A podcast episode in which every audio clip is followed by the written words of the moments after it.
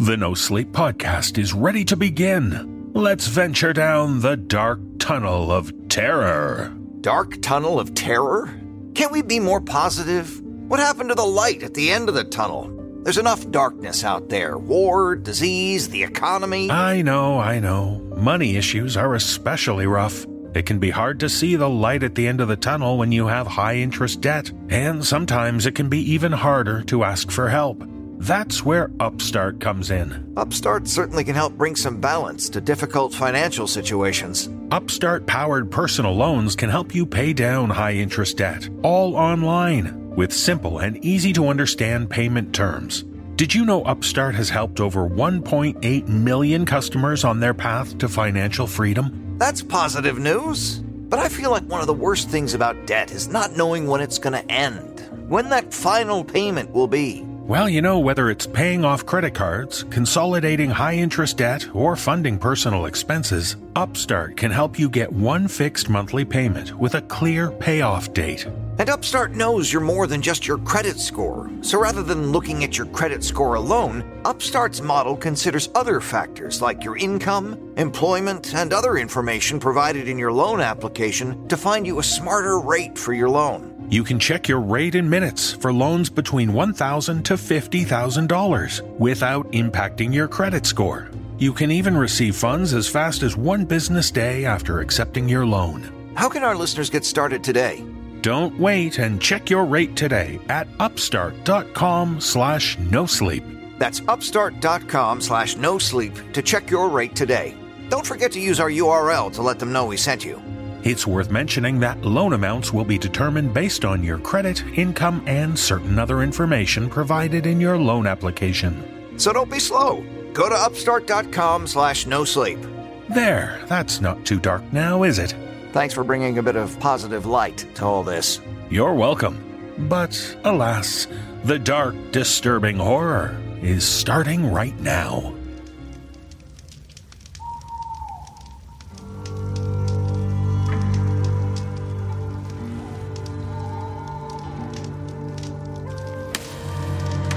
In times long gone, in days of yore, there are legends and tales of dark folklore.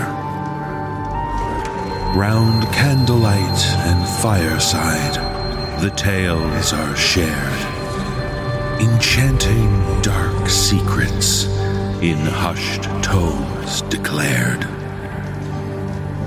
And from those days, both present and past, we beseech you now to brace yourself for the No Sleep Podcast.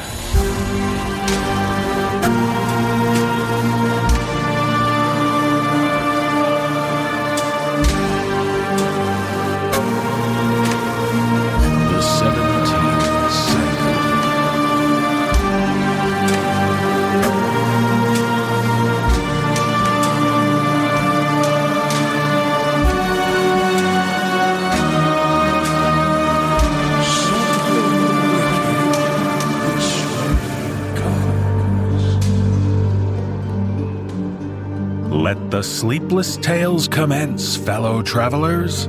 I'm your guide, David Cummings. Things are getting uncanny in the valley, eh? Last week's foray into Goat Valley campgrounds took a decidedly vicious turn. Oh, no, no, don't worry. Don't worry, I won't drop any spoilers for you folks who are saving up to binge the series. That's what I've been thinking about this week, actually. Holding on to information, keeping it close to your chest until you're good and ready to get it all out there.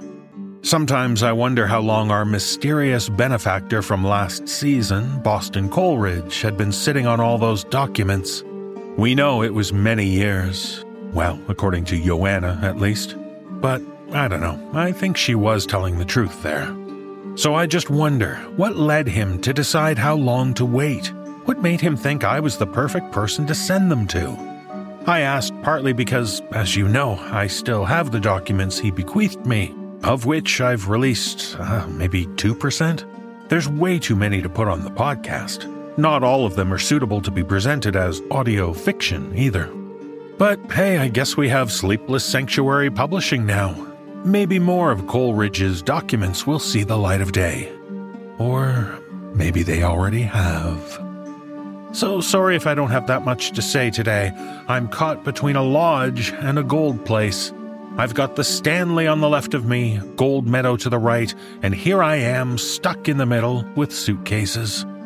Packing for the Stanley Hotel live show is easier. I know what to take. Change of clothes, toothbrush, parabolic microphone, Brandon, script printouts, but my vacation to the Gold Meadow Resort, hmm, who knows? They mentioned scuba diving. Should I bring my own oxygen tank or will they have some on site? I guess I should call them up. They did say that if I had any questions, I could speak to one of their friendly advisors. Maybe I'll do just that in the coming weeks. Ah, but for now, I've got a podcast to host.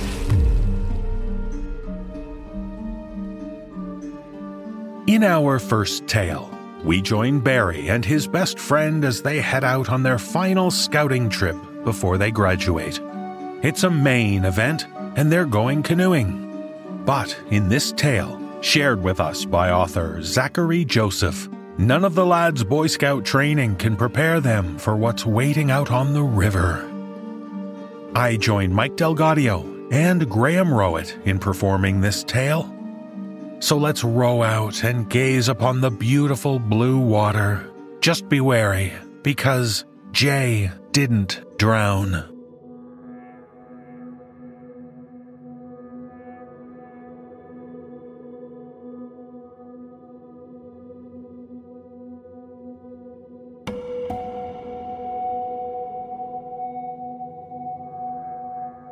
If you've checked the news lately, you'll know that the Boy Scouts are screwed. It's hard to recruit new members when sex abuse is the first result when you look us up. Maybe that's for the best. To let the damn thing die, considering how many people have been hurt. If I'd quit sooner, then maybe Jay would have quit too. And we never would have gone on that damned Maine trip. But I didn't. I clung on, even as Troop 17 steadily bled out its scouts until finally Jay and I were the only ones left. It was the summer before our senior year, our last chance to do something big before college. With the last of the troops' funds, we set out north, canoes secured to the top of our Scoutmaster's pickup. Hey, Barry. Jay twists in the front seat to peer back at me, a mischievous grin worn under his Bruins cap. We must be pretty special, huh? I mean, how many troops do you think can fit in a single car? Less special than you think. How many troops are left, period?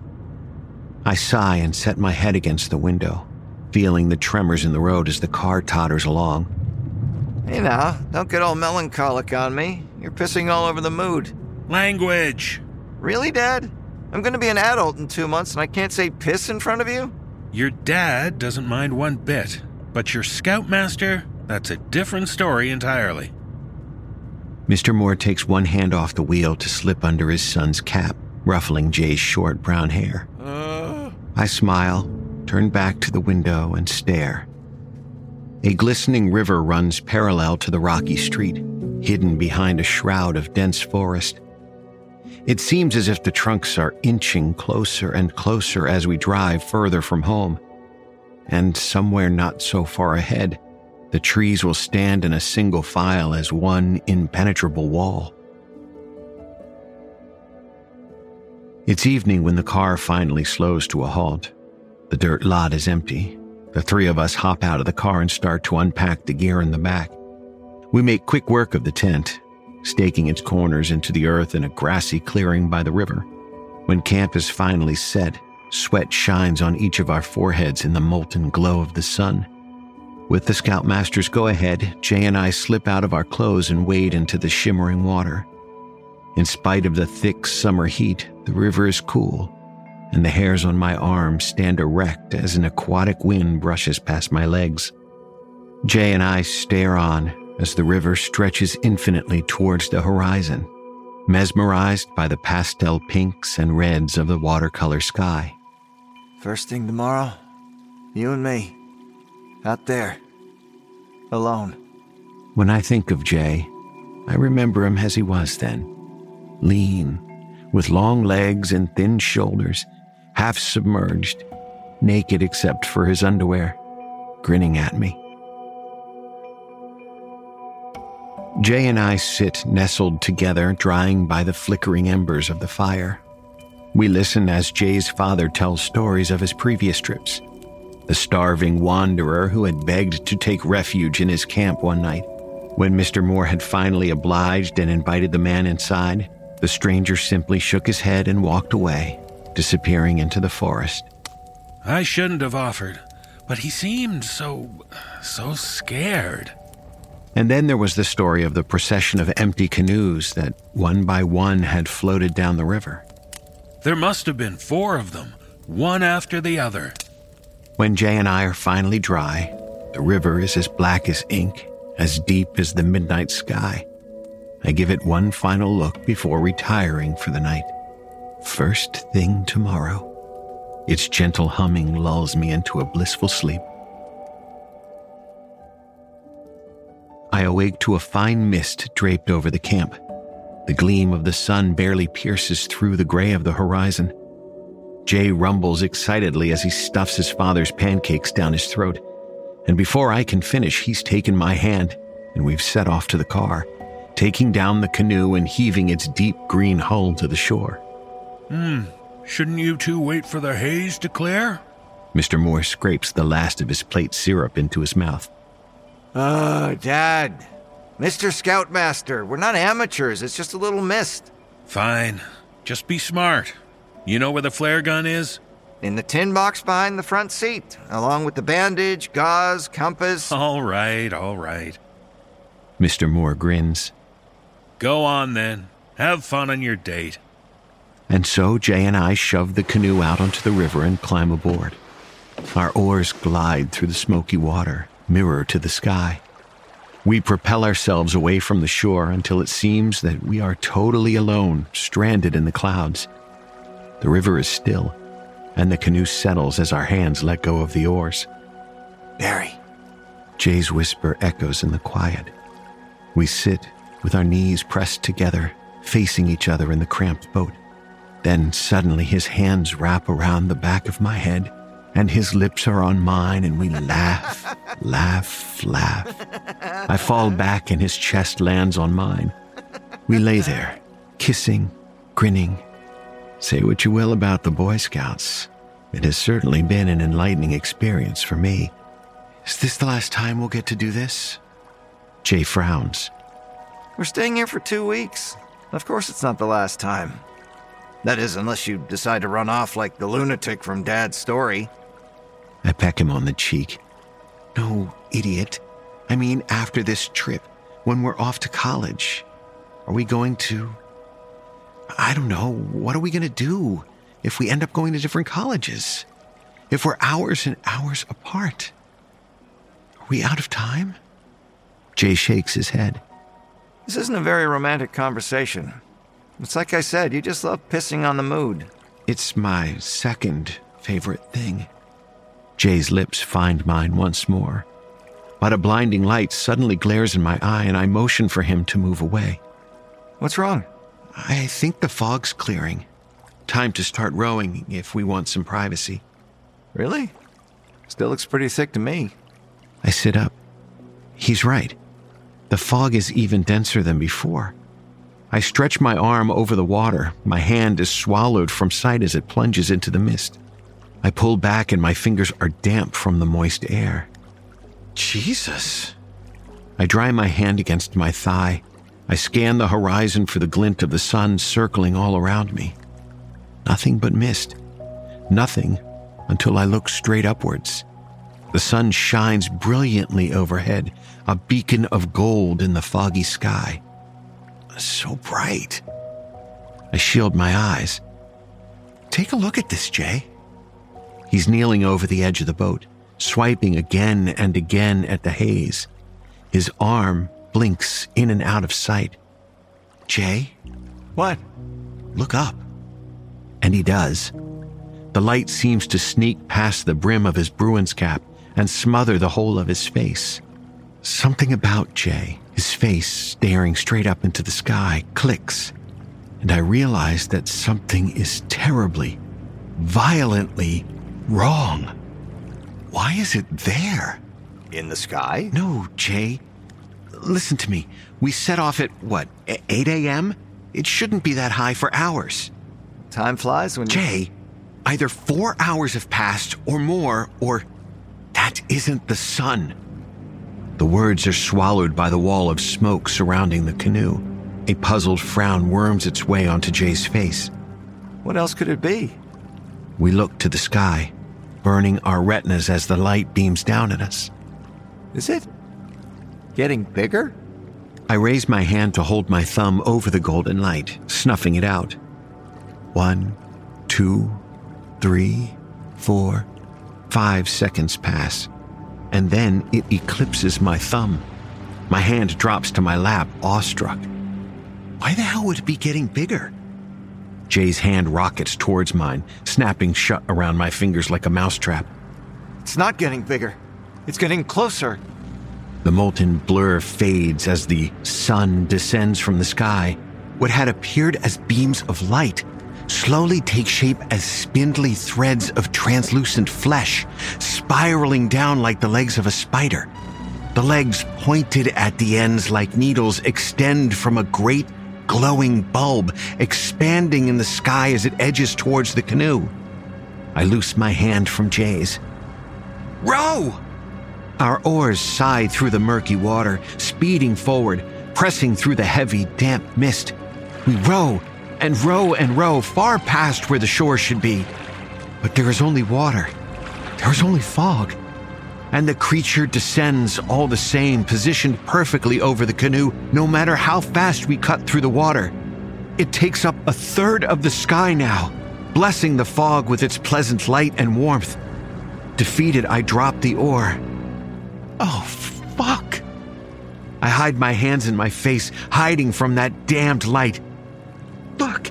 Fuck! Fuck! Jay reaches out for me, shaking my shoulder urgently. Barry! Barry!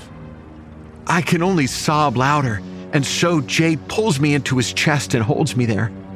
We're scouts, right? We can figure this out.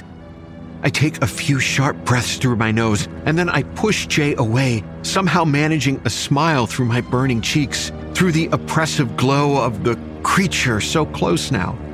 Its legs spin like ribbon in the air, twisting and turning with graceful flourish as it approaches. Boy Scouts. I duck beneath Jay's seat. My trembling fingers find the latch to the tin box and I swing the thing open. Gauze, sprays, ointments. Jay kneels down to me and reaches for the compass. The needle's just spinning wildly. More rummaging. Then something dull and orange. Here! I take the flare gun in my hands. I look once more to the sky, now almost wholly filled by the creature. Its skin ripples like the river at dusk. The legs, there must be ten of them, more, are mere feet from the canoe. I take aim at the golden heart of the creature and pull the trigger. It clicks. The flare sputters out of the barrel, barely flickering, and it moves so slowly through the air as if the air itself was as thick as water. What? Shit. I look at Jay, the brown tufts hanging out from under his cap, his Bruins cap, and then I see it. The bee. It's facing the wrong direction. I snatch up the compass. Here, too, all of the letters are mirrored, as if the whole world were a reflection. I grab Jay's hand, and just as the golden legs stab through the air, I roll off the canoe and crash into the river. I break out onto the surface, panting. The canoe is overturned in front of me. The fog is starting to clear, and the morning sun hangs towards the east. As I clamber onto the underside of the boat, Jay pops out of the water. I sigh, relieved. Jay, I really thought we were. Mm, Barry! Barry, my leg! Uh, I look down in the water. One of the golden needles is pierced straight through his calf. The ray of light turns around and speeds towards the foe's sun, and it starts to tug, to pull Jay out of my grasp, to take him away from me. I anchor my stomach around the edge of the canoe and pull, screaming, watching as one by one the needles pierce Jay's lower half. He screams, writhes, refuses to let go until he finally goes limp and the creature wrenches him from my grasp, dragging him under. I dive down into the water, thrashing towards him. But he's not there. The river is cold and black and empty. I return to the surface, and I could only watch through the water's reflection as Jay is lifted towards the creature's bulb, finally absorbed into its glimmering skin. Out of time, I tread water. Out of time. When my legs start to ache and I can float for no longer, I flip the canoe over and climb in, wondering if had I not escaped the creature's grasp, the boat would have floated down the river unmanned.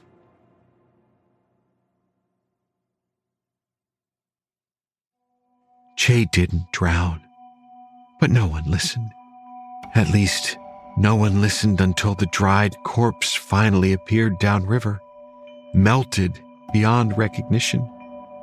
Only then did Mr. Moore take me into his arms the two of us sobbing, shaking. Only then did he believe me.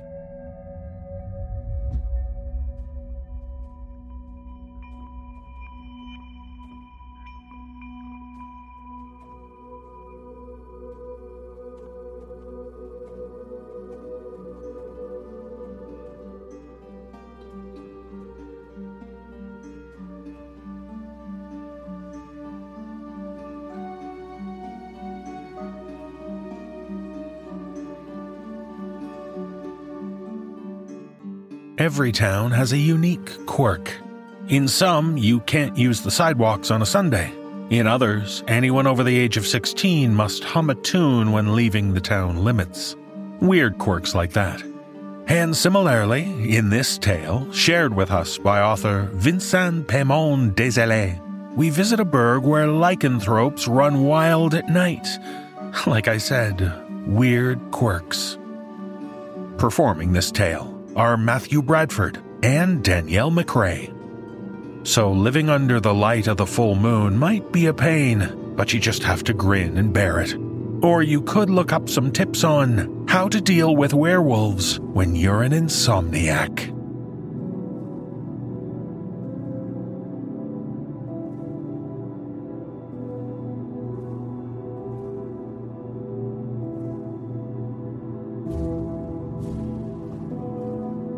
The routine started 30 minutes before sunset. Close all curtains, turn off all lights, make sure there's no meat left out of the fridge, take a shower to wash away your body smell, and shut up. Not a sound. Tiptoe on your way to the toilet. Never, ever flush. People who had money could afford bars on their windows. They could buy silver bullets or a spray can of werewolf repellent. My father said there was no way that could work, that it was a scam, but I'd feel safer with a can of it anyway. I'd put it next to my bed. You feel safer when you have something to grab, something to hold in your hand, even if it won't do you any good. For most of the night, I couldn't sleep. My eyes stayed stretched open, aimed at the window as howling outside bit my eardrums. In the dark, if you stare at a point long enough, it starts moving, like a spider. Your mind does that. I tried to think about the beautiful things to make the fear go away. You know, so I wouldn't sweat, so I wouldn't smell, and so maybe I could sleep. But the image of a werewolf jumping through my window flashed in my head like a sick light bulb. Peace and dread fought each other through imagery. A gentle stream flowing through the woods, jaws closing with big white teeth snapping, a rabbit jumping in the grass, furry creatures creeping through the night in badly lit streets, and my dog Caney licking my ice cream cone. My dog Caney torn open on her front porch in a pool of guts and blood. She had run away one day. I'll never know why. We looked everywhere in the neighborhood and didn't find her. We had to get back home and prepare for the night, no matter how much I begged my father to keep searching. She'll come back, he said. And she did. In the middle of the night, scratching on the front door. I headed toward it, terrified to let her in. My father heard her too and stopped me right before I could turn the doorknob. Then came the growls, the rumble, Caney's screeching as fangs and claws tore her to pieces. An hour or two, or maybe even three, went by. I shifted position again and again. Sometimes I'd focus on a sound the creaking of the house, the wind blowing outside, or the occasional howl. It got quieter as the night progressed. Sometimes I'd put my hands to my ears, trying not to hear anything. Sobs snuck through the walls. My sister was in the room next to mine. She cried every night. I stayed in my bed, too tired to move. She had to learn to deal with the night on her own. All she had to do was build the bunker like I'd shown her. But that night, we were alone. Our parents were at a friend's house. They had got held up, and then it had been too late to go outside. Darkness came sooner that time of year. They had called. Did I remember the routine? Would we be all right? Would I take care of my sister? We would stay in bed and keep quiet, right? Well, of course we would. I got up, slowly, careful to make the bed squeak as little as possible. My sister could learn to deal with the werewolves on her own another time, when her parents would be here. Her room was completely dark, as it should be. I whispered her name and got no answer. I tapped on the bed, felt the sheet. Nothing. She wasn't under the bed either. Noises, like quick footsteps. I rushed to the kitchen and then froze. The front door was wide open. Cold air invaded the house. A wave of panic rose in me, but I swallowed it down. I ran to close the door and lock it. My heart was battering my ribcage. Why on earth would she leave the house? I forced myself to breathe, to stay in control like a big brother should. I put on my glasses and a sweater. I peeked behind the curtain. There was no one in the street, as expected. The town had a curfew, a useless one since nobody dared to go out at night anyway. Bestial shapes lurked in the darker spots. Maybe my imagination. When you're scared, everything's a threat. Nobody knew how many werewolves were roaming out there. 10, 20, 30? Sometimes it sounded like a hundred, and sometimes it was complete silence. And their numbers increased. A bite could turn you into one of them, if you survived it. That was rarely the case. With my hand on the doorknob, I took a deep breath. I had to act. She was alone out there. I went out. The streets were dark, the lampposts rare. I looked left and right countless times before I dared stepping off the front porch. Should I call my sister's name? Bad idea. They would hear it before she did. She couldn't have gone very far. She must have been hiding somewhere. If she'd been walking around, the odds that she was. Tried not to think about that. I walked on lawns, avoided the streets, tried to look in every direction at once. It was cold. Breath fogged my glasses. And the wind acted against me, lessening my hearing of whatever could be coming my way, carrying my smell to whatever was roaming around. A howl seemed pretty close. I hid behind a bush, looked around. Nothing in sight. The howl came again, closer. Then I saw it. On the opposite side of the street, perched on a rooftop. It lifted its snout in the air, trying to pick up on some smell. Mine. I slowly moved away from the bush and walked along the wall of the house until I reached the backyard. A small doghouse rested under a tree, the kind of place my sister would hide in. I approached, using the stealthy ninja walk I had learned at my karate summer camp heel, side sole. I kneeled in front of the doghouse. As I leaned closer, a growl came out, followed by a furry head. I jumped back. A dog, as scared as I was. It barked, so I ran away as fast as I could. The barks would turn into squeals very soon. In a narrow street, I stopped to catch my breath and wipe my runny nose. Then a werewolf came running and stopped in the middle of the intersection. I rushed behind a car and crawled under it. Think quickly what to do next. Better run if it saw me, but how could I know before it was too late? From underneath the car, I peeked out. The werewolf was gone. I glanced around. heavy paws on the sidewalk. I inched sideways to get a glimpse. The werewolf was walking on all fours, its long, messy hair almost touching the ground. Its head scanned left and right. It sniffed with its noisy snout, mouth half open with the fangs overflowing out of it. It was coming my way. The fear I felt must have been the same feeling my sister had. But damn her for going outside. Since when was she so dumb? How could she do something like that? I should have been a better big brother. Should have gone to her room when I heard her cry. Should have been nicer. Should have done something like I did on the first night when I'd heard her sobbing. I'm scared, she had said in a trembling whisper, pointing to the window. There's one right outside. I heard it too, rubbing against the house, growling. We went under the bed and I made her a bunker with the blankets. The werewolf jumped on a car and let out a bone wrecking howl. The others from all over town answered. I had to cover my smell. Even with a sweater and a shirt on, it wasn't enough. I tried rubbing some dirt on my skin, but the ground was too stiff. The werewolf jumped off the car and landed in the street. It was getting closer. I could hear its breath. Something else moved in the corner of my eye.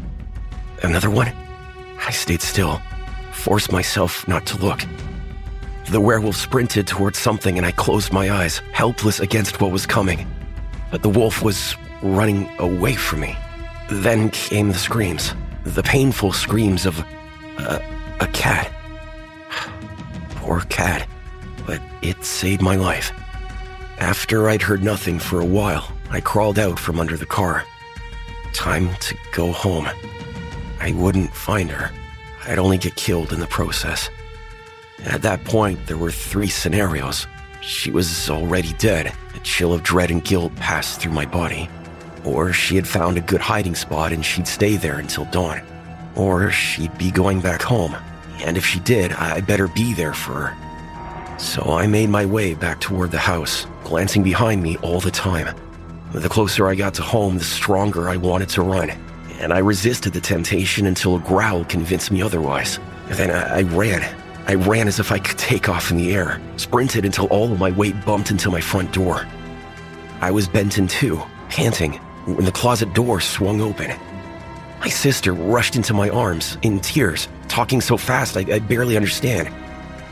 I got up to get the picture of mom and dad at the chalet, and I thought I heard their voices outside.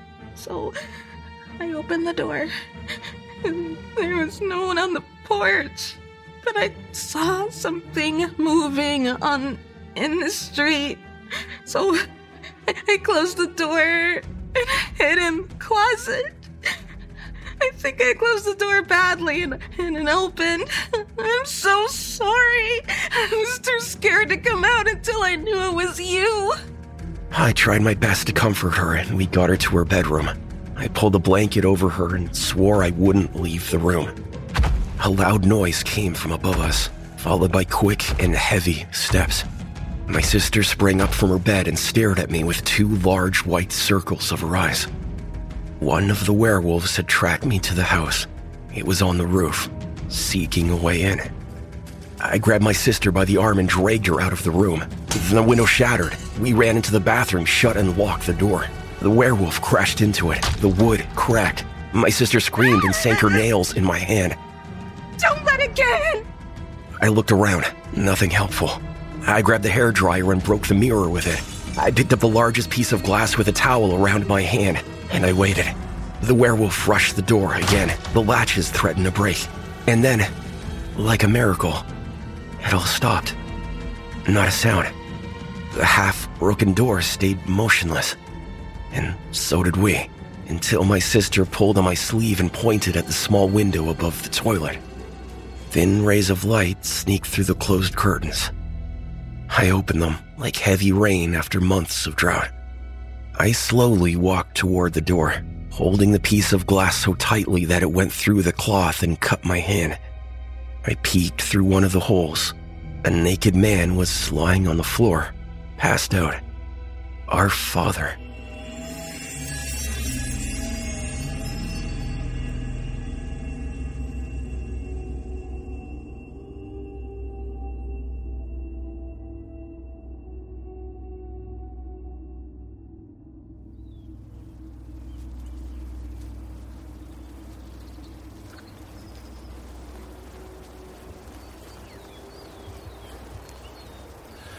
Oh, great.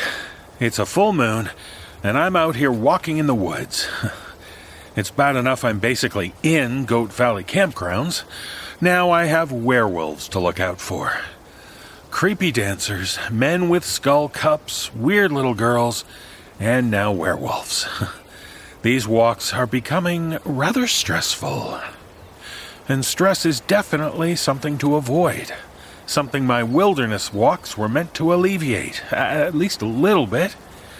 So I try to watch out for signs of stress. For me, stress usually means disrupted sleep. yes, yes, yes, I know. I'm Mr. Sleepless, the guy who never sleeps. But when work stress and other concerns plague me, I find myself awake during the dark hours when you dare not close your eyes. Hmm, literally. And it's not just about lack of sleep when dealing with stress. People don't always realize that some physical symptoms are indicators of stress. Teeth grinding, for instance, headaches, even digestive issues can be indicators of stress. And let's not forget about lack of appetite, or in my case, overeating. Hmm. Stress shows up in all kinds of ways. So, as I like to do during these walks, here is your reminder to take care of yourself. Watch out for stress indicators and maybe try some therapy, like BetterHelp. Professional therapists can help, and that's why I recommend you try BetterHelp. BetterHelp is customized online therapy that offers video, phone, and even live chat sessions with your therapist, so you don't have to see anyone on camera if you don't want to. It's much more affordable than in person therapy. Give it a try and see if online therapy can help lower your stress. You know, this podcast is sponsored by BetterHelp, and No Sleep listeners get 10% off their first month at betterhelp.com slash no sleep. That's B-E-T-T-E-R-H-E-L-P dot com slash no sleep. So be good to yourself. Wait for a nice sunny day to hit the trails and walk in the forest, and consider talking with a professional therapist. You'll be glad you did. Okay, now let's get back to the horror. I think I hear someone coming, and I don't want to get caught in this rather intense game of tag.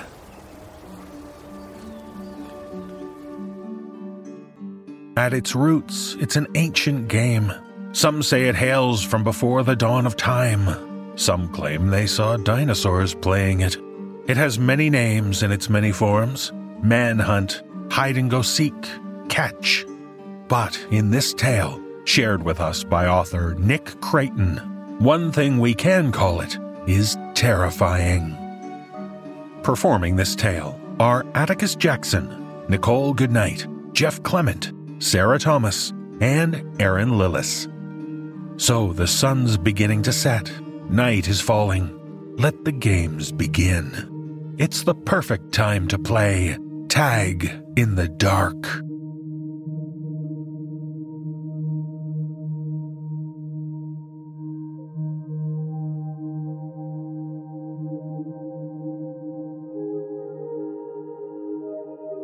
I'm currently sitting in my childhood bedroom, waiting for my mom to get back from work. I've been perusing r slash no sleep and similar subreddits a lot lately and being in this house reminded me of a story I can actually share. Since mom picked me up, I have nothing to do and nowhere to go until she gets back. So I figured I'll try my hand at writing one of these. I haven't lived here for a couple years now. I moved to the city to attend university after graduating high school and haven't been back much, aside from the holidays. In truth, university was just an excuse. I really just wanted to get the hell out of the sticks.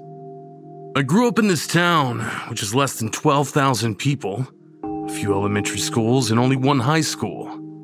I know lots of you probably grew up in much smaller places, but I think we're cut from the same cloth. I mean, going to Walmart as a kid was practically the same as a vacation in my mind, or at least would be the closest I'd come to one. That being said, I might lose a lot of you when I say that our roads were paved, mostly. and the town's hub garnered a lot of tourism. So it's not like we're smack dab in the middle of nowhere.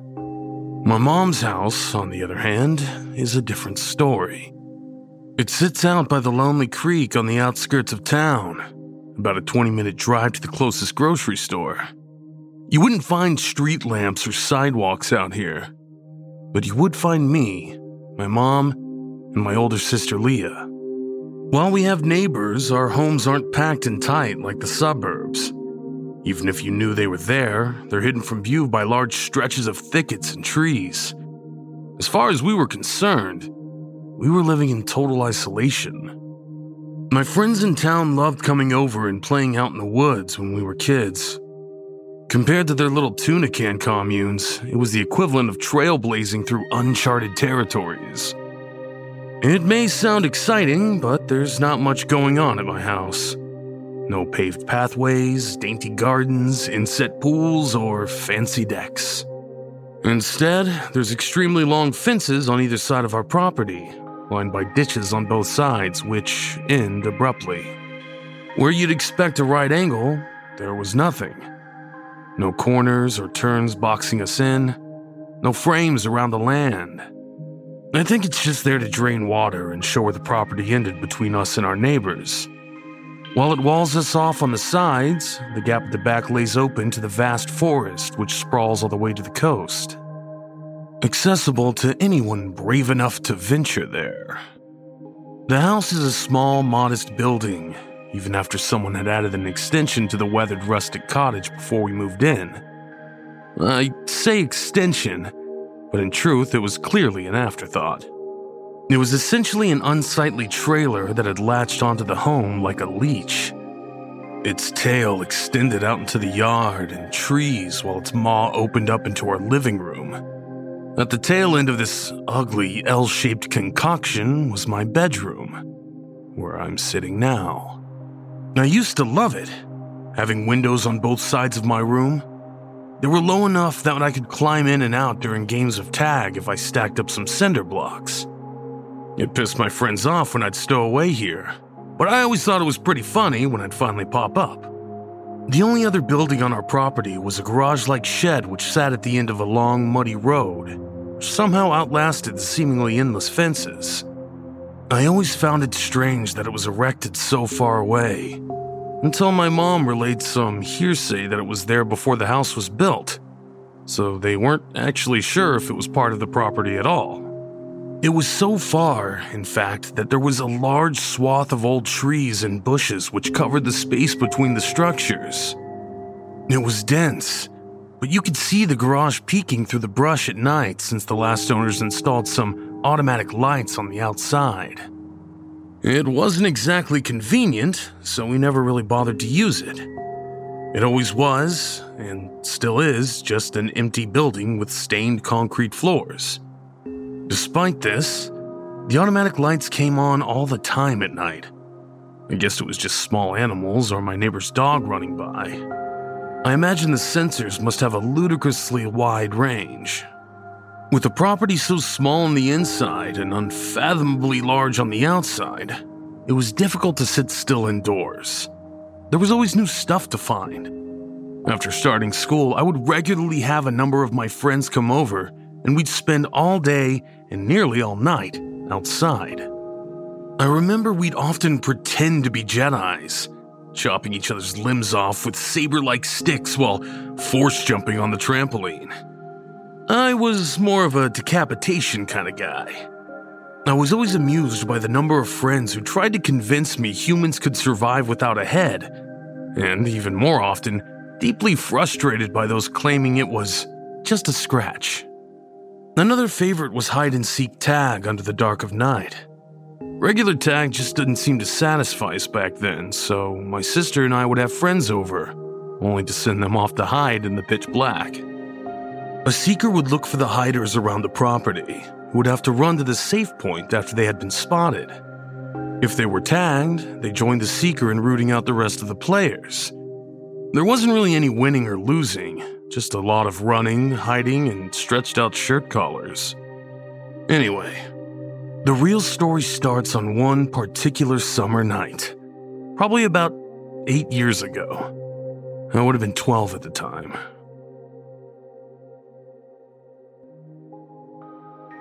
It was late at night, and my mom was working the night shift like usual. The creatures of the day had gone to sleep, and their nocturnal neighbors began to fill the air with chirps, croaks, and howls. It wasn't uncommon to hear a branch or two break under the weight of a deer's hooves as they passed by, deep in the woods.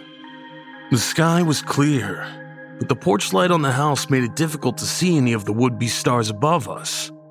It was a new moon, too, so the sky manifested as an absolute void.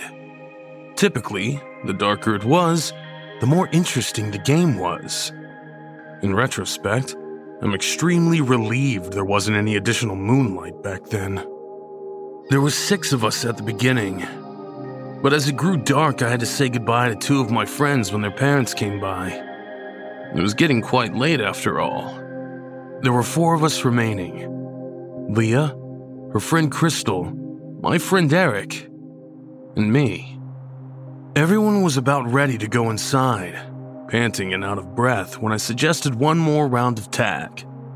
Nobody was really interested at this point, but I enticed them by suggesting that the first one tagged would buy pizza. It sounded like a good idea at the time. A few games of rock, paper, scissors decided that Crystal would be the seeker this time around.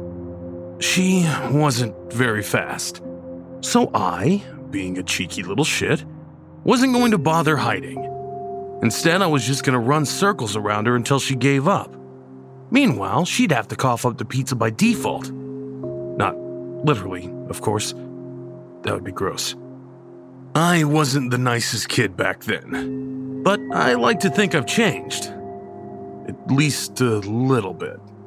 In a previous game of tag, we had an issue where people wouldn't shout the numbers loudly enough, intentionally or not, allowing them to sneak up on people who weren't ready.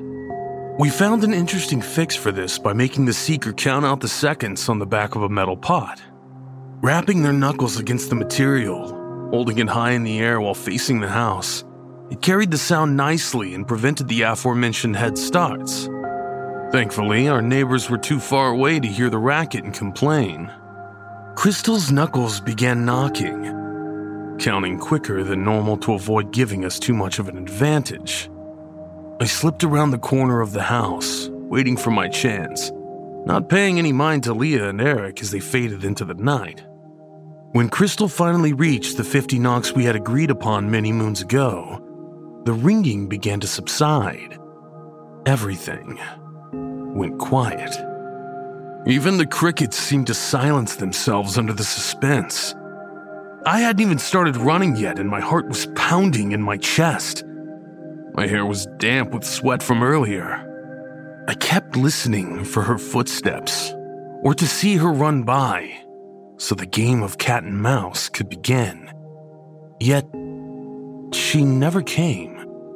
Several minutes had passed and nothing seemed to change. I thought she might have just given up or went in an entirely different direction. Either way, the anticipation was killing me. My impatient curiosity got the better of me as I peeked around the aluminum siding. A face swaddled in hair stood right around the corner, its fingers already stretched out towards me. I panicked. Before I could turn to run, my sneakers slipped on the grass and I fell backwards onto my ass as it approached. I tried using my hands to push myself backwards, but I couldn't move fast enough. I looked up as the disheveled being's fingers moved quickly and jabbed into my shoulder. Got you. It was Crystal. She pushed her dark brown hair out of her face and reached down to help me up. Unfortunately, my pubescent ego and wounded pride rejected her offer. Instead, I opted to awkwardly roll over and push myself back onto my feet. My panic had turned to shame. I was regretting the pizza thing now. Crystal crossed her arms, rightfully offended at my childishness. All right, well, I guess we just have to find the others. Unless you don't want my help with that either, pizza boy. Thankfully, I didn't have a snotty comeback that I'd have to repeat to you now. The excitement I felt earlier at a free pizza had become a distant memory. I was just eager to end the game and pretend the whole thing just never happened. To make this go faster, I asked Crystal where she'd already looked. With a hint of embarrassment, she declared that she was actually waiting around that corner for an uncomfortably long time. I felt a little better knowing that we were both being pretty dumb. As we stealthily walked around the property in search for the others, we whispered back and forth about the likelihood that they were hiding together. It began to seem like the only option. With each spot we checked, the number of possibilities dwindled until there was nowhere left to hide. Nowhere. Except the forest. There was never any rule against hiding out in the dark woods. It just happened that it was too creepy for most people to hide out there alone, waiting to be found. However, after searching the entire property, the pieces started lining up in my mind.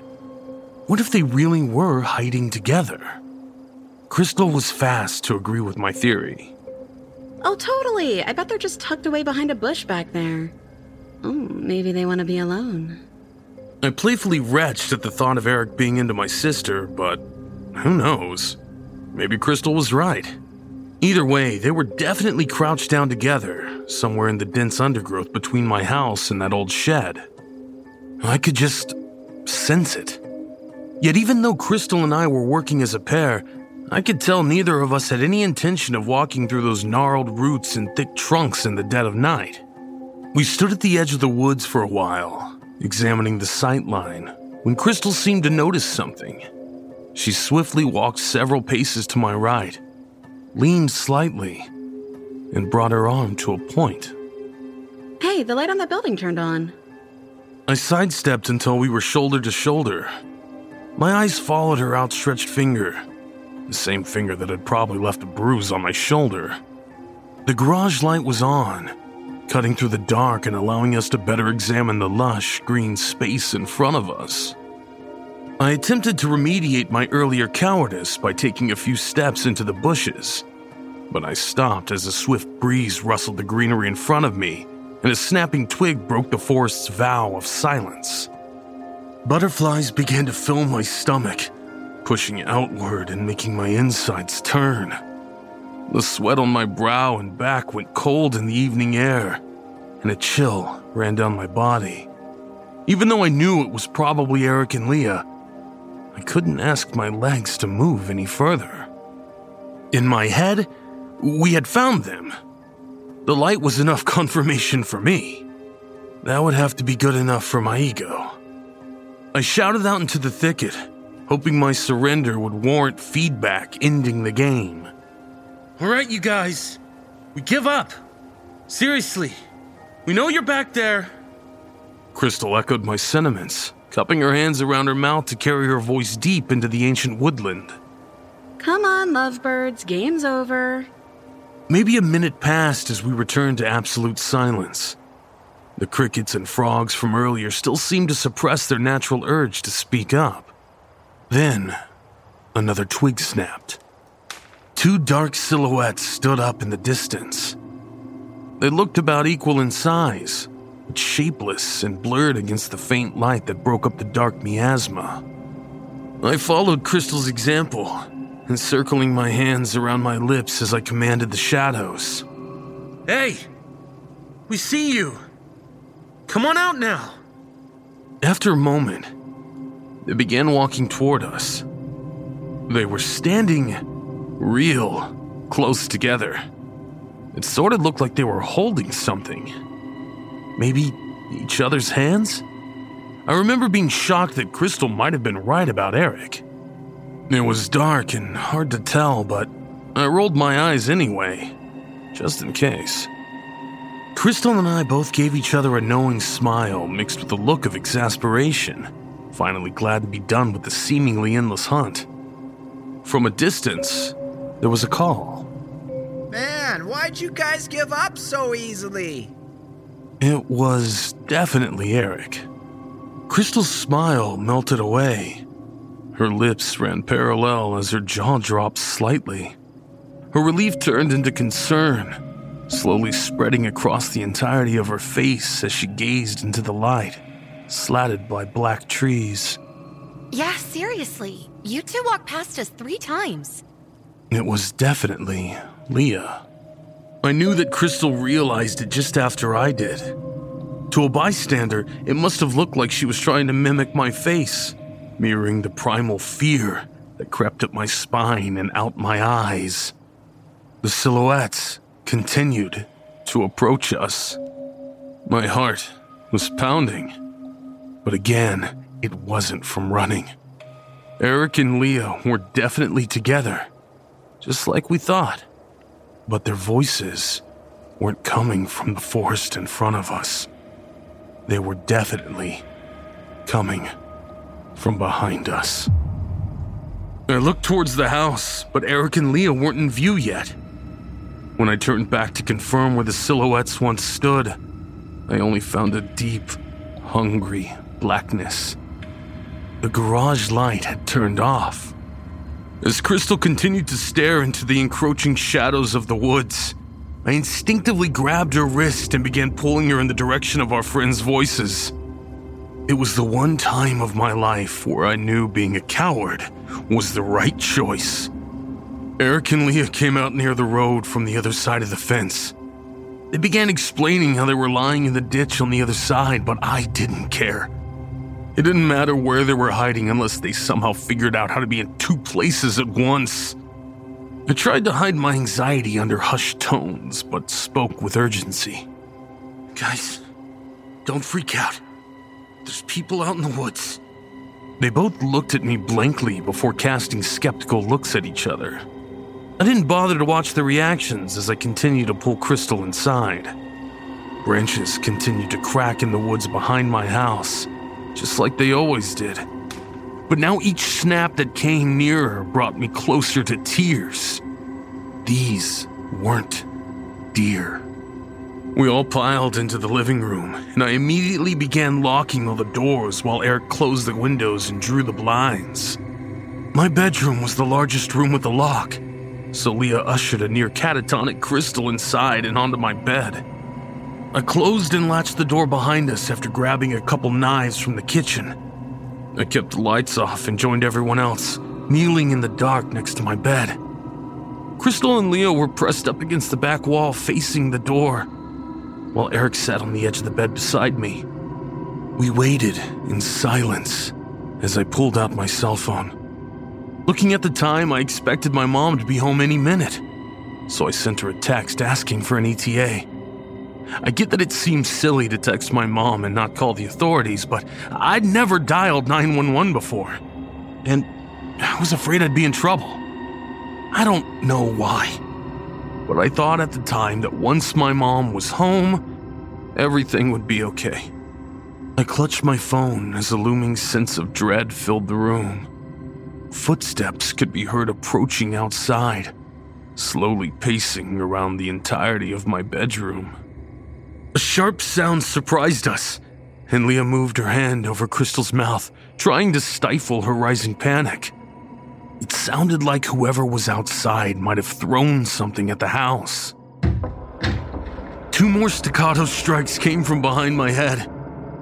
It was like they knew where we were. Another loud tap made me grip the knife tightly as I realized what was happening. They weren't throwing things at the house. They were outside my room, knocking on the walls. They knew we were in that room. The knocks continued moving along both sides of the room.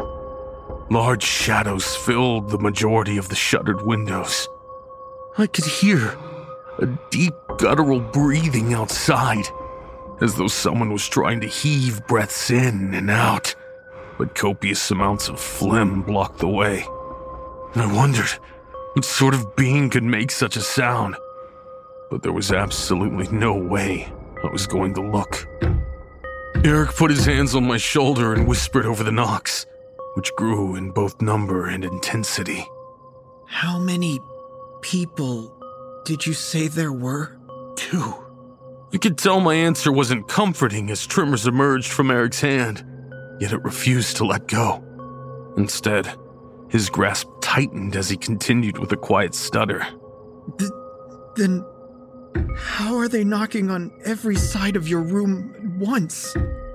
My guts sank to the floor. I hadn't realized. There were knocks coming from every direction, on every wall of the room. All at the same time. I could hear Leah whispering in the corner. 25, 26, 27. Crystal let out a muffled scream between Leah's fingers. As what I assumed was laughter erupted from outside. It sounded like a pack of ghoulish, cackling coyotes.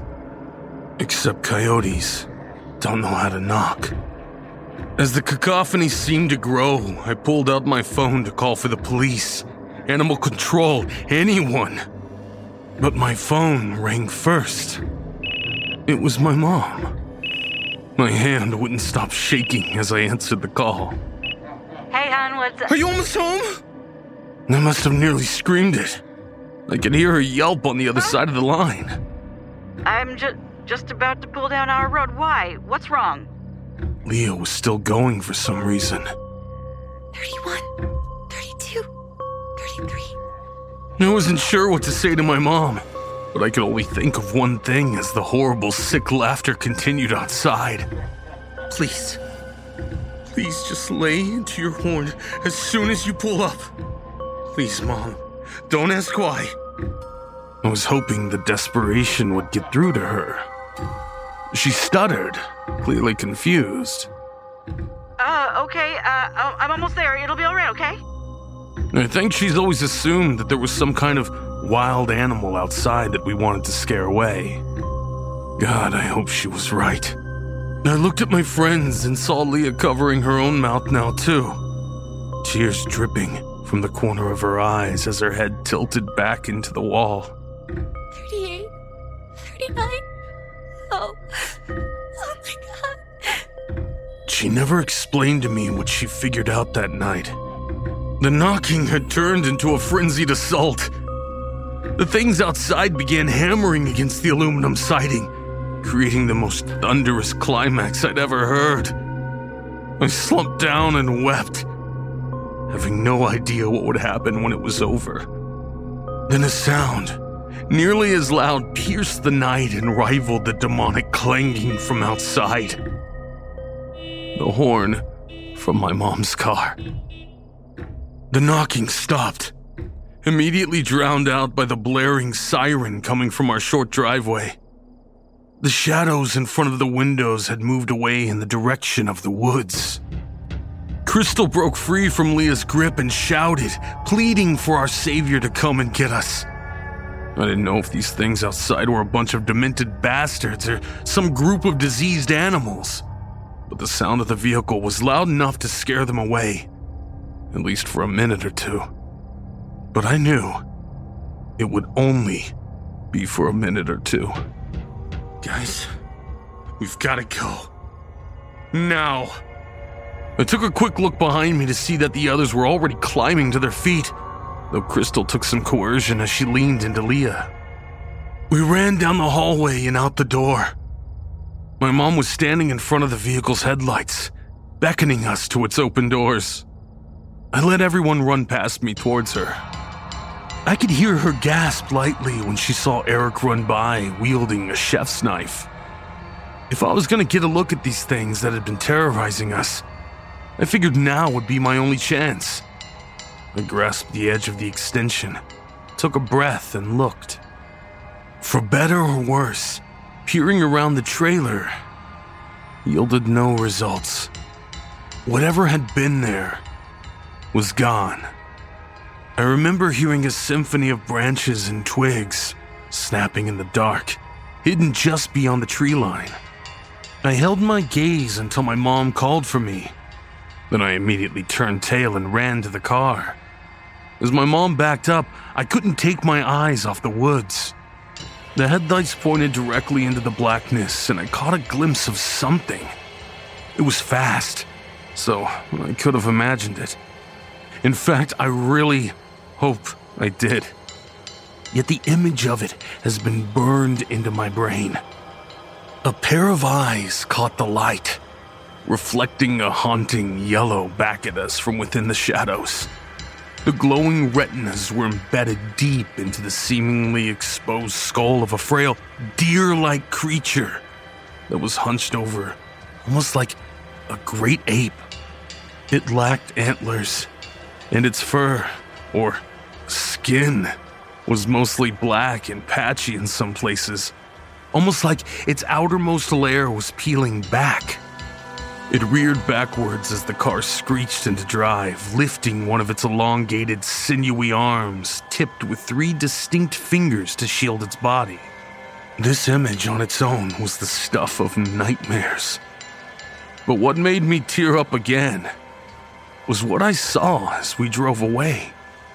For only a couple seconds, as my mom turned to move to the road, the last bit of light revealed an ocean of twinkling stars throughout the forest.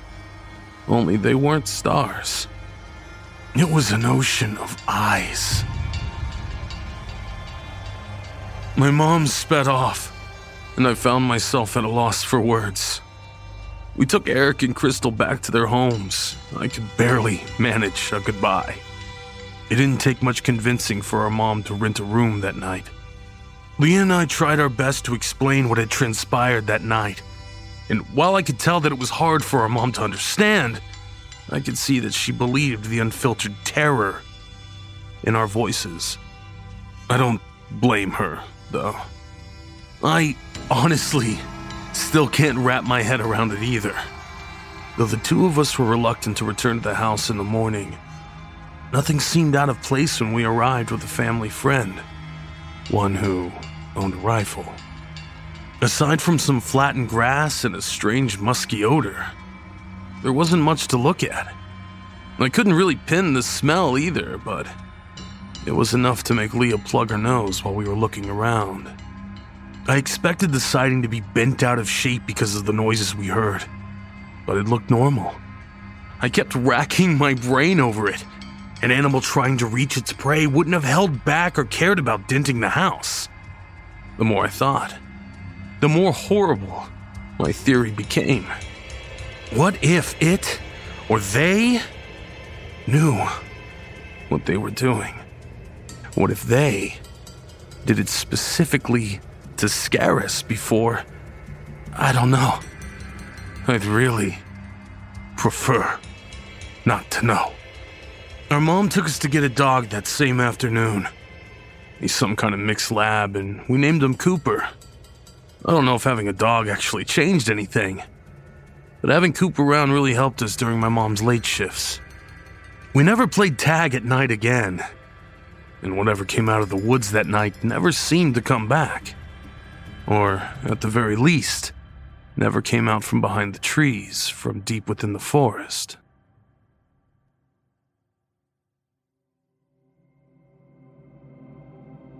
Man, it seriously gives me chills just thinking about it now. While I've heard the strange laughter several times since, it was further away and much easier to blame on some animal. I feel better thinking it was just our overactive imaginations, rather than let that thing exist somewhere out there. I know it seems far fetched, but it was real enough that Crystal never came back to our house. I don't have a good answer as to what happened that night. I'm hoping it was either some teenagers playing a bad joke or some sick animal that was displaced by a storm earlier that year. I guess we'll never know. I only feel comfortable thinking about this now because I know I'll be going back to the city tomorrow, and my mom will be moving into town at the end of the month. I'll admit, writing this has made me feel a little uneasy, especially since I haven't seen Cooper since this afternoon. He normally stays outside during the day, but tends to come scratching at the door once it's dark. I'm gonna go looking for him with my mom when she gets home, if he's not back by then. Speaking of, it's getting near that time, and I think my mom's knocking on the front door right now. She joked about forgetting her house key lately, said she'd lose her head if it wasn't attached. I guess she wasn't kidding. Hope to hear from you guys soon.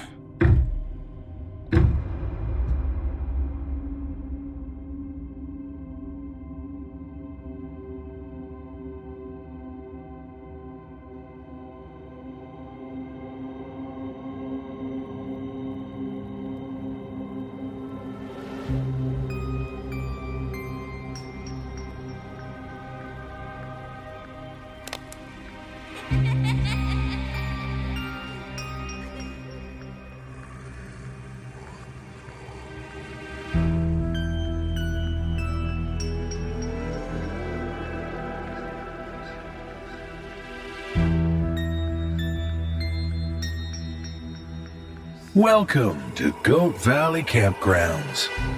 Looking for a place to escape your busy life and reconnect with nature?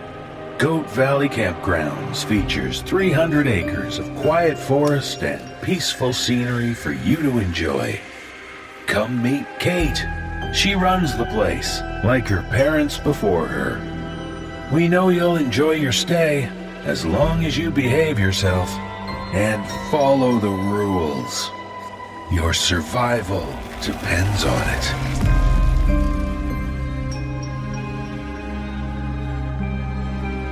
The NoSleep Podcast presents Goat Valley Campgrounds by Bonnie Quinn. Chapter 8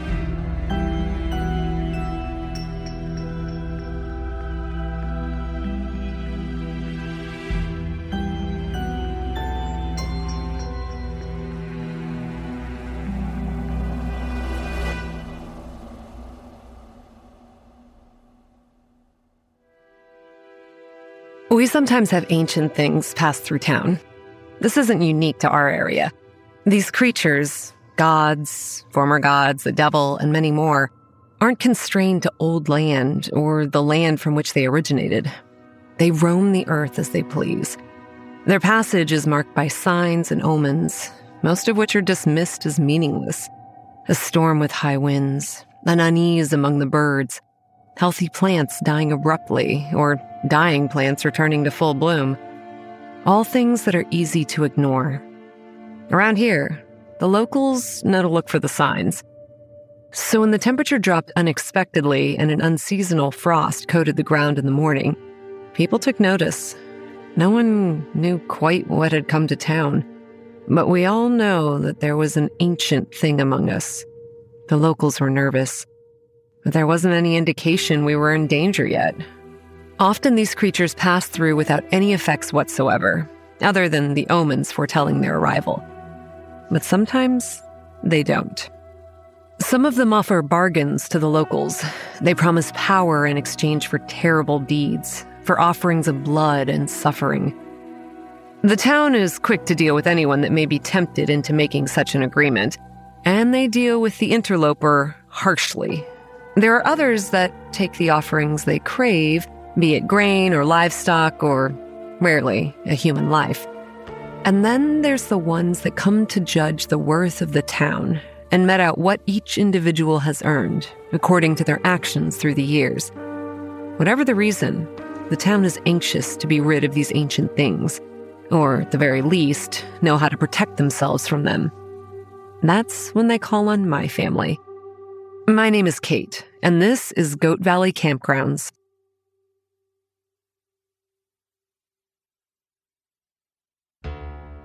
I got the call a little bit before noon. It was, unfortunately, from Sheriff Sabotta.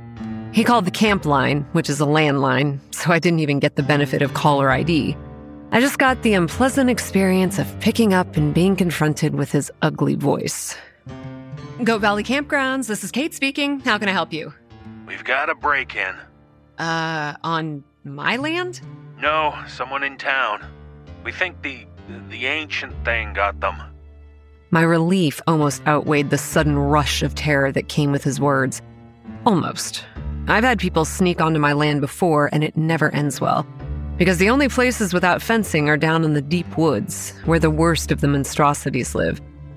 But if the ancient thing had entered someone's house, then it meant we were dealing with something dangerous. There's really no good way to get rid of ancient things either. My mother had done it when she was a teenager. She gouged out someone's eyes and offered the victim up as a sacrifice to appease the creature, so that it would be satisfied and leave the rest of the town alone. There's never a tidy solution for ancient things. Do you want me to take a look? You're the local expert, aren't you? Get your ass down here and tell us what we're dealing with. I broke the speed limit in my haste to get into town. I'm not talking about a measly five miles per hour either. I mean, really broke the limit. I figured the police wouldn't mind since I was coming on their behalf. When I arrived, I found the street blocked off by police cars. The town doesn't have a large police force, and every on duty officer had turned out, which meant there were like two officers and Sheriff Sabotta. Hey, has anyone gone inside yet? Hell no. Just look at it. I looked. It was a small house, one story with white siding. Probably only a handful of rooms and a kitchen barely large enough for one person. Sheriff Sabotta was reciting what he knew of the person that lived there. Young man, lived alone, moved here from out of town some years ago, kept to himself, had some kind of job that allowed him to work remotely, didn't really integrate into the community that well. I wasn't really listening. My attention was focused on the garland hanging around the entrance to the house. We're gonna need an ambulance. Tell them they're likely to be transporting a corpse. you think? That garland? It's intestine. And that's why I didn't want my officers to go inside. What kind of thing does that? Lots of possibilities. These inhuman things are fond of removing organs, and disembowelment is particularly popular. I'm gonna go take a look inside. You can stay here if you like. Like hell, I will. Of course, there were bystanders beyond the police cruisers. He couldn't let the locals see me going inside while he stayed where it was safe. I would have preferred he stayed out of my way, but I consoled myself by thinking that if the ancient thing was still around, I could shove him at it and escape while he was being torn open. The interior of the house was sparse and remarkably dull when we entered. Cheap furniture and a handful of generic art on the wall. It surprised me that someone could care so little about the space they lived in that they wouldn't make it their own. And it made me wonder what this person was doing in our town. Were we just a waypoint for him, a place to stay for a little bit in the timeline of his life? Did he not even know what he was doing here? I passed through the house, flipping the lights on as I went. Down a narrow hallway. I paused at the bedroom door. It was half ajar and there were blackout curtains on the windows, for the interior was dark. I could smell the stench of blood and other bodily remnants. There was another scent that confused me wet hay, like the interior of a dirty barn. I shoved the door open and ran my hands along the wall for a light switch. The man lay on his back, in bed, tangled in blood-stained sheets. An incision ran down the width of his abdomen, tied neatly up with white thread, stained crimson where it pierced his flesh. His eyes were wide open, fixed on the ceiling in desperation and his chest rose and fell rapidly in short, wheezing breaths. He was still alive. We need the paramedics inside, right now. We don't know it's safe. Make it safe. He stormed out of the room to escort the paramedics in. I swore under my breath and hurried to the man's side. From the amount of blood staining the bed sheets and the intestines dangling over the doorway, I didn't think he'd survive even with medical intervention. I needed answers from him before he vanished into the hospital. What did you see? I need to know. Uh, uh, uh, a woman. What did she look like? Were there uh, any strange things about her? No, no. No, she. She was beautiful. Oh, God, it hurts. It hurts. I know. Help is coming. I just need you to focus a bit more. She. She said. I'd been. I'd been. wicked. My list of possible entities was suddenly a lot narrower. There was a whole host of entities that believed humanity shouldn't have to wait until after they died to be punished for their sins. Of course, their definition of evil sometimes varied widely from our generally accepted moral codes. And there was no telling what this young man had done to offend one. It could have truly been something evil, or maybe he ate the wrong food on the wrong day. I wouldn't know for certain until I had a better idea of what we were dealing with. I'm going home to research. Call me if you find anything else. I want answers, Kate. You'll get them when I have them. You'd better be quick about it. I want to hear from you with a report in two hours. The town needs to know how to protect itself from this thing. Don't you lecture me on what this town needs. My family's been protecting this town long before you have. I don't report to you. I don't answer to you. And after your stunt at the town meeting, I sure as hell don't have any goodwill for you.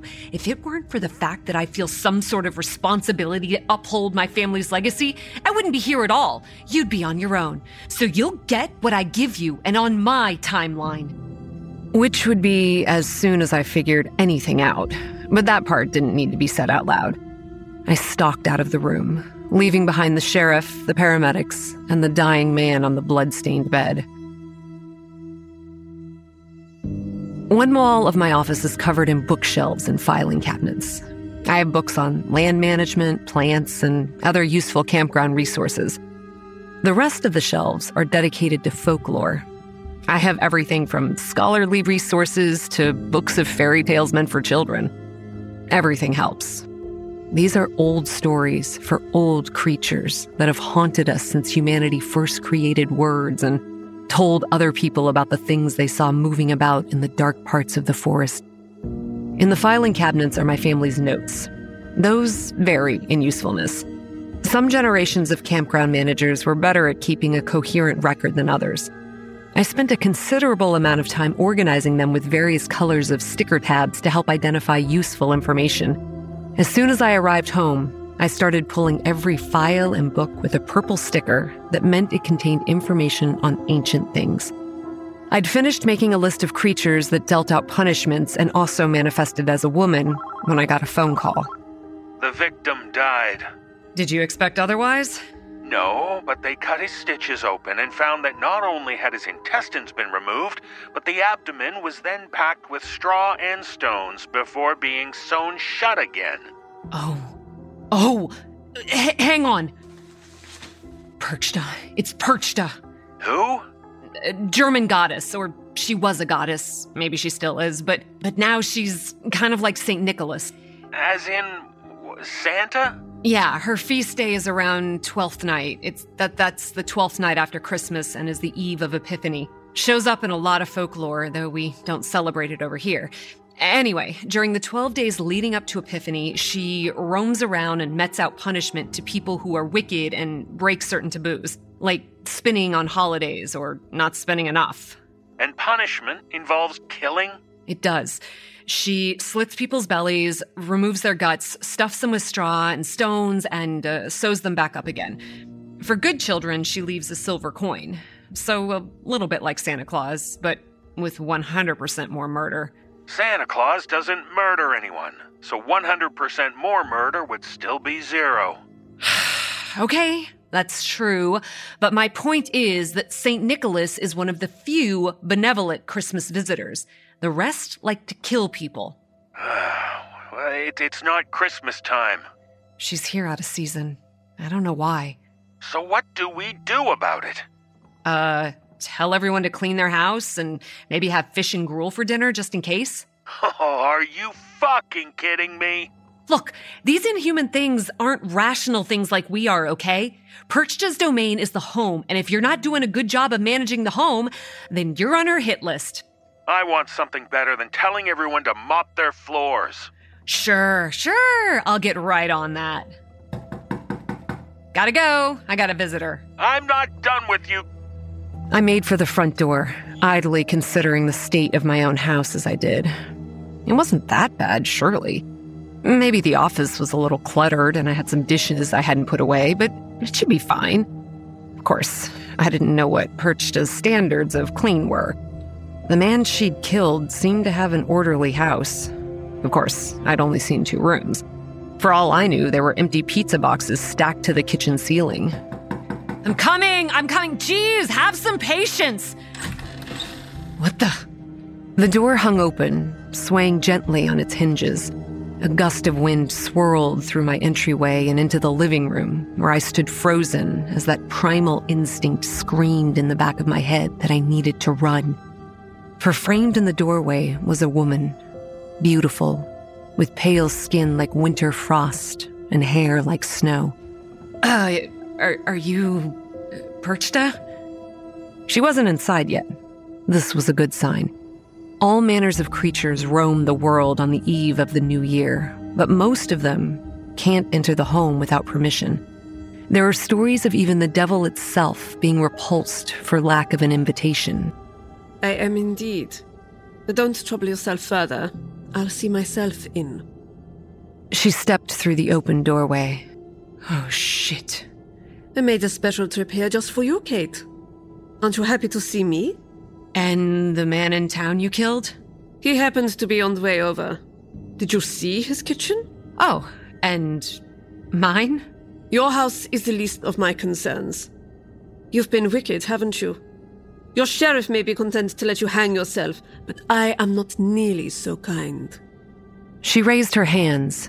In them, between the pinched fingers in one hand, was a needle. In her other was thread.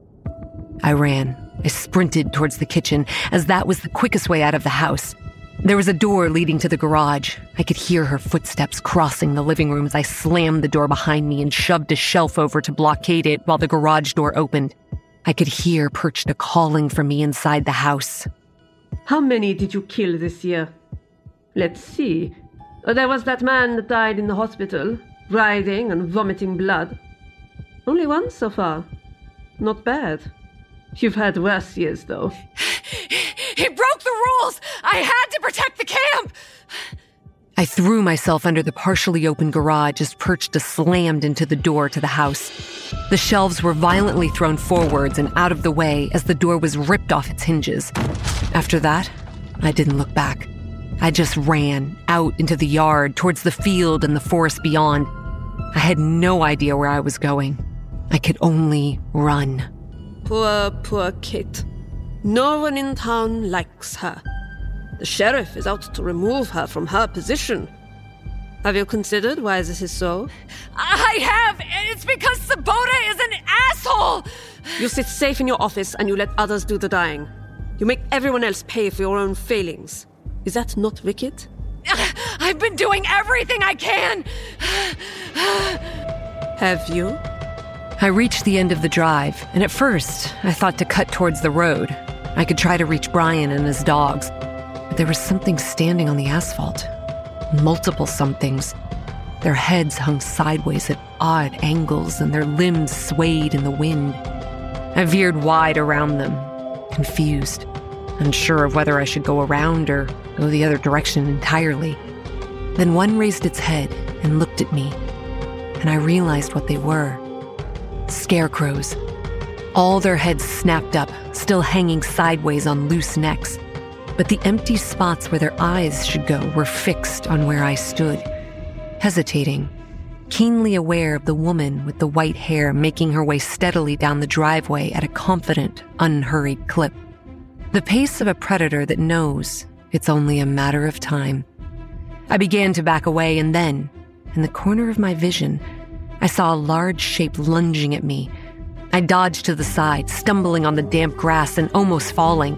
Its arms passed over my head, and I smelled damp straw and a foul stench, the smell of rot. And then I was sprinting across the field and leaving the scarecrows behind me. The tree line rose up before me.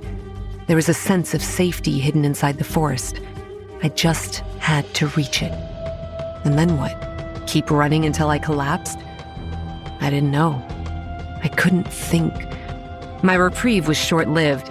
I heard a noise from behind my right shoulder and I risked a glance backwards. The scarecrows were racing across the field after me. All of them were. They ran in great loping strides on all fours like animals, and their limbs seemed elongated, thin, more like gangly canines than human forms now.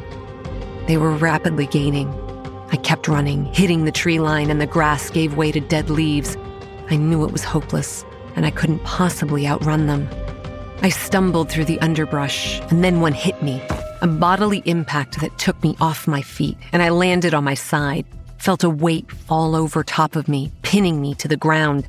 I struggled, kicking and punching, and my fingers clawed straw from the back of its head, and my knee connected with something soft, something that came free with a sickly sound, like the last of jam releasing from the bottom of a jar.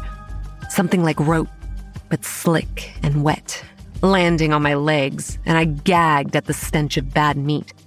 Now I know what Perchta does with the intestines of her victims.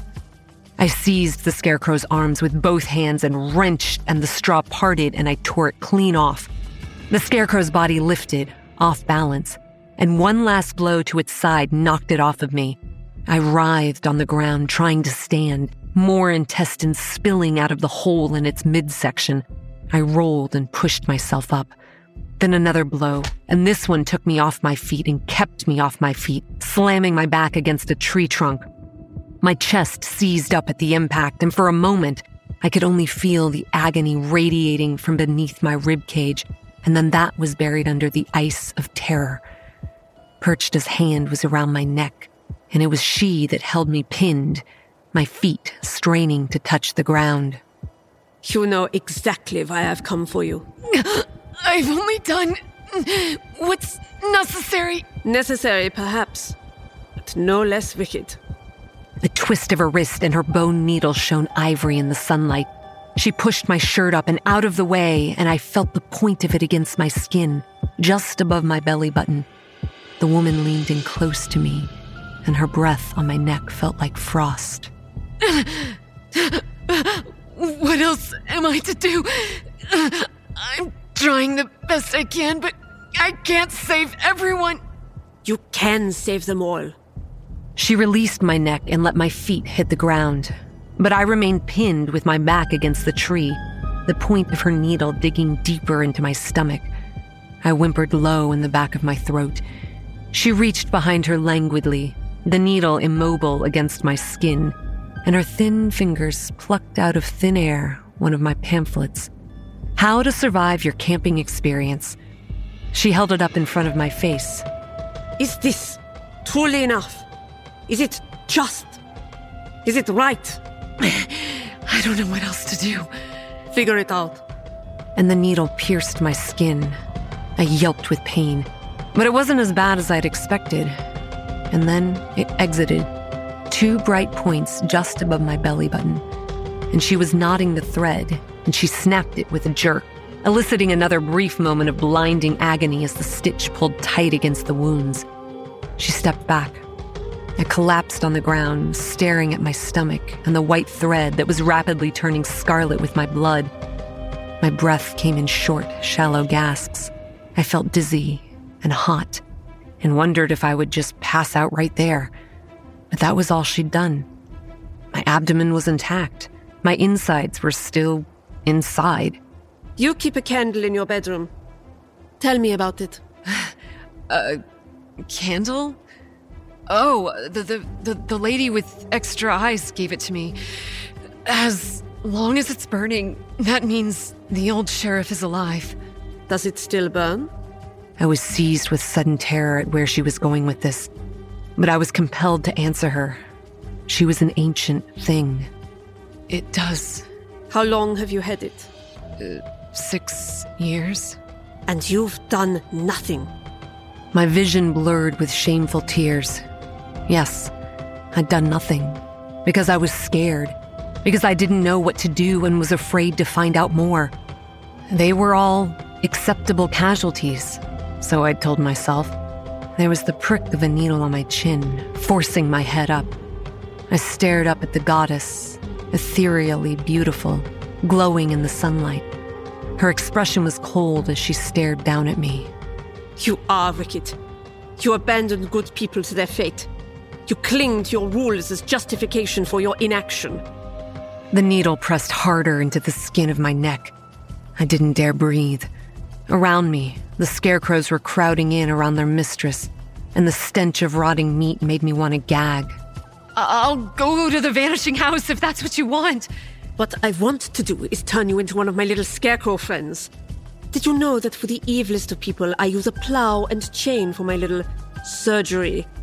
It seems you left that at home. It seems I did. But maybe you can convince me not to bring it with me when I next pass through. She leaned in close. I felt her cold breath on my cheek. If you're to go to the vanishing house, you'll need three things. I will leave you with one of them. Then she stabbed the needle downwards into the soft skin of my stomach.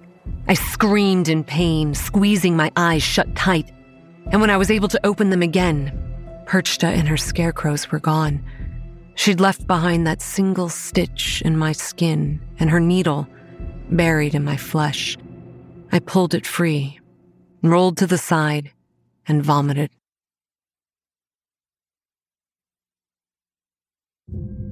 I broke the stitch once I was home and cleaned and bandaged the wound. Then I sat at my kitchen table and stared out the window as the sun crept across the sky. The vanishing house. I had to go to the vanishing house. My heart raced just thinking about it. Wasn't that actually my best option right now? Sheriff Sabotta was trying to sabotage my campground by withholding police support. If the old sheriff came back, well, his reputation was legendary around here. He could put a stop to this nonsense. And it'd be one step in keeping Perchta from disemboweling me someday. I stared at the needle before me, still threaded with a length of bloodied white thread. Three items. I needed three items. The needle was one. The second was the candle. It had to be.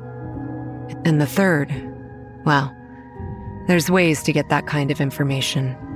I waited until midnight. Then I took the sheriff's candle and poured some of the wax into a spoon. Then I poured that into a cup of cold water and stared down at the resulting image. It's an old form of divination.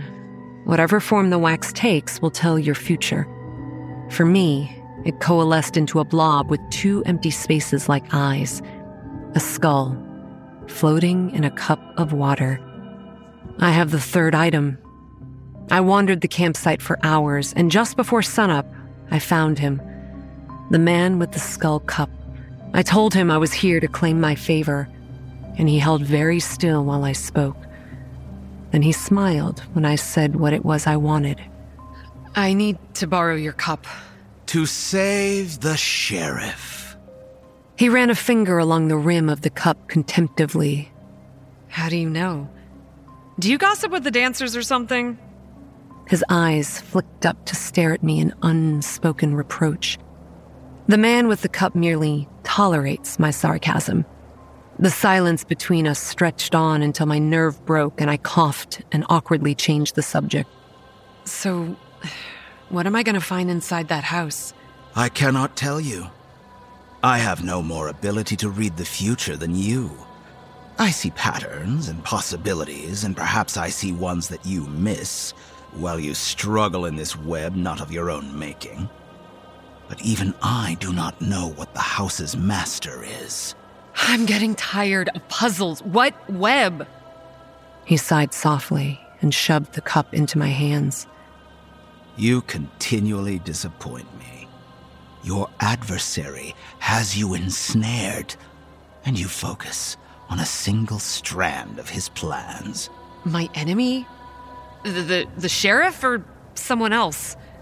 A question asked on impulse, born of a wild hope that the man with the skull cup would actually be forthcoming for once.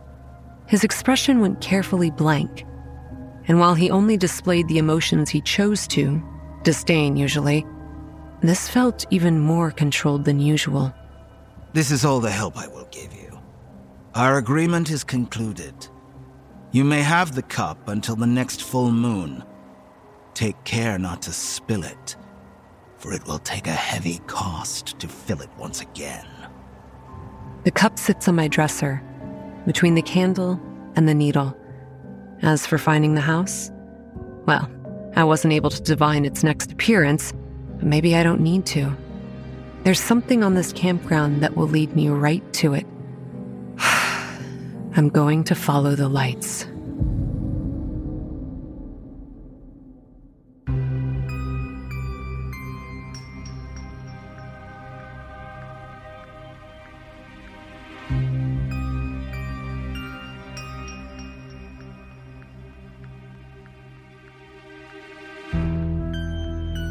Valley Campgrounds was written and adapted for audio by Bonnie Quinn.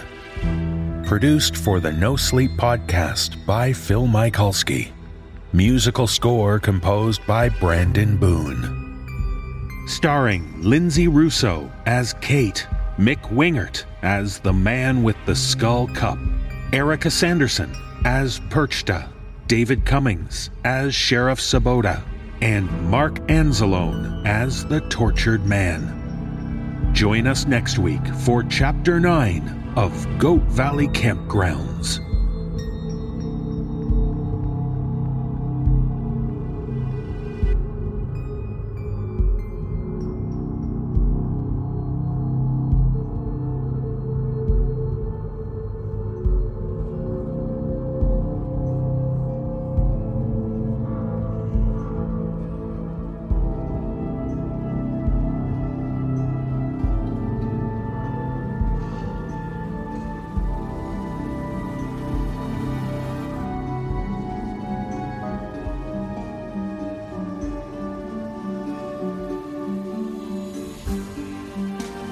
As the fires wane and embers glow, our stories cease as shadows grow. The night is long and darkness deep.